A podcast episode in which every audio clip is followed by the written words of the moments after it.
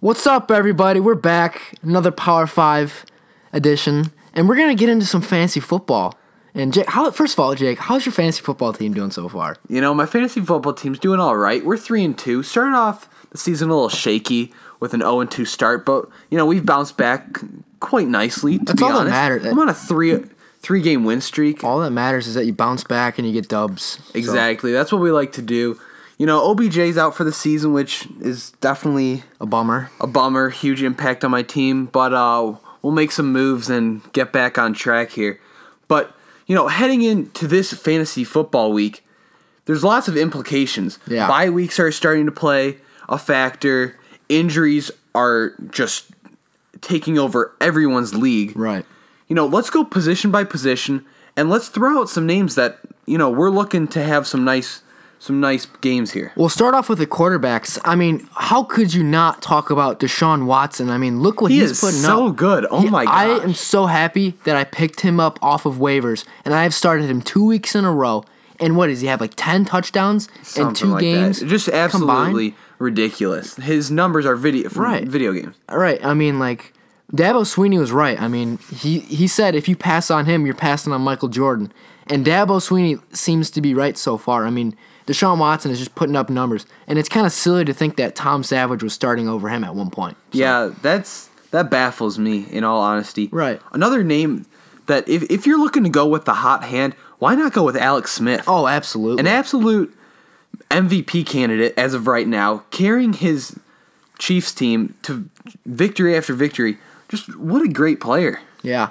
So those are some thumbs up guys, some thumbs down guys that we're going to talk about. Ben Roethlisberger. Definitely pass on him this come week. on off five picks against the Jags. A really, really sluggish performance. Not looking like the true Big Ben he is. I don't think he really. I mean, it's hard to like come back from that. I mean, his confidence has got to be at the bottom, and he just played really. He just looked horrible. His QBR was low. I don't. I don't really see a big. It's gonna take a couple weeks for Big Big Ben to maybe get back to his normal self. Yeah, I don't really see Big Ben putting up huge numbers, especially against that Kansas City defense. You know, just looking at the the rest of the quarterbacks, another guy that you probably shouldn't trust this week, Derek Carr. Oh no. You know, heading into the season, I thought that he was going to blow up, but coming back from this injury, playing against a decent Chargers defense, just don't expect much from Yeah. him this week. But uh, that's that's enough from the quarterback position. How about the running backs this week? A lot of guys that are going to make some moves. I'm going to start off with Kareem Hunt.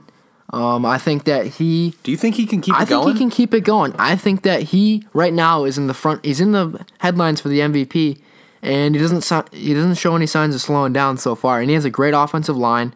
And Andy Reid knows how to use him perfectly in that Chiefs offense. So I think Pittsburgh's defense is nasty, but I think that they're gonna contain Alex Smith. They're gonna, you know, kind of slow down the passing game. So they're gonna rely on the run game, and I think Kareem Hunt will do just that.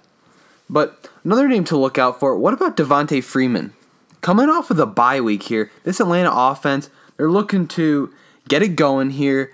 You know, they, they've been a little injury plagued to start off the season, but Devonta Freeman has been pretty much the one constant on that team. Right. You know, what are your thoughts? Um, Devonta Freeman, Matt Ryan's been throwing a lot of picks this year, turning the ball over a lot.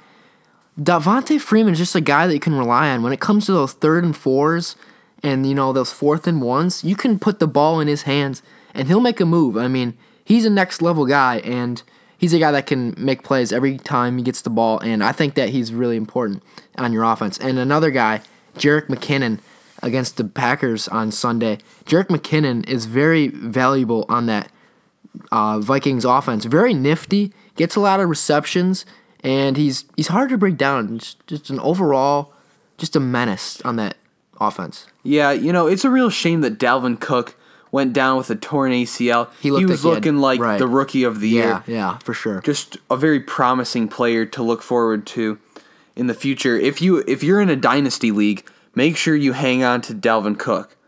No doubt about that. Another guy that has some pretty decent upside. How about Elijah McGuire from the New York Jets. Oh, yeah. You know, you can't expect much out of any Jets player, but what about these injuries with Bilal Powell and Matt Forte? If you're looking for an under the radar guy, McGuire oh, is somebody to pick that. up. Right. I mean, shout out the Jets. Nobody thought they would win any games. They were the first team in NFL history to not be favored in one game this year. But look at them. I mean, They're tied for first in their division. look at that. I mean, Todd Bowles is really not really caring what the media says. He's doing just fine. I mean, the Jet. Who would have thought that the Giants would be haven't won a game so far, and the Jets are tied for first? Who would have thought that? I mean, I wouldn't have thought that. Not one person, I guarantee you, would have thought that. So shout out the Jets. Yeah, shout out the Jets. Definitely a pleasant surprise. You know, I'm just gonna throw out a couple names. Can't don't have the time to get into depth, but just a couple names to look out for. Andre Ellington, Ameer Abdullah, Adrian Peterson. What do you think about AP? You know, Oh, on the Cardinals this now. new offense. I, don't, don't- know. I don't like that. I don't know about him. I I don't really see it. He might be washed up. Matt Breida for the 49ers, Wayne Gallman for the New York Giants. All guys to definitely just keep your eye out for and uh, maybe stash them on your bench and see what happens. Yeah, never know. Got some sleepers, but moving on to the wideouts. You know, there's a lot of lot of big time names, but let's try to sneak in some kind of under the radar guys. And I got to go with Devin Funchess from the Carolina Panthers. Devin Funchess, what a great talent. Right. I mean, he's really turn, tearing it up on his third season in the NFL, coming out of Michigan, and you know that two weeks ago against the Patriots, putting on a performance with 70 yards and two touchdowns, having a great week against the Lions. I mean, he could really just turn the corner and become an elite wide receiver, you know, this year. And I think that he has the quarterback to do it with Cam Newton. So Cam Newton's turned up the Jets. Holy smokes. Oh my gosh, he looked terrible in weeks one and two, but the the rest of the weeks so far, I mean, he's looked like Cam Newton, and Yeah. I mean the Panthers look like a real threat. I mean, they beat the Lions last week in a tough one, but I think I think Devin Funchess is a is a premier kind of low key talent that you want to look out for for sure. Another flex play, wide receiver two, name that you might want to trade for or pick up. Probably not available in most leagues, but Will Fuller Oh yeah, from the Houston right. Texans. He didn't you know, have a great week last week, but you know that's unlike him. it was it was a decent He was week. You know, okay. he's definitely got the What? He's definitely Oh, got the quarterback. Oh shoot, it's twenty. My bad. Well, he did. He didn't play three three weeks in a row. He had a good week. My bad. He had two touchdowns. Yeah, but Forgive me. you know Kenny Golladay on the Detroit Lions Oh, is yeah. coming back. You can expect a you know a decent week out of him. How about Jamison Crowder? You know, a lot of people had high aspirations for him heading into this season, but he hasn't pu- put up more than nine points this whole season. But there is a report that the Washington Redskins coach and organization said that they want to get Crowder more involved in the offense. I can totally believe So that. So if you are looking for a high upside, high risk, high reward type of player heading into this fantasy week, maybe take a risk on Crowder against that 49ers defense. right. I mean, one more guy that we're gonna get into, Cooper Kupp from the Los Angeles Rams.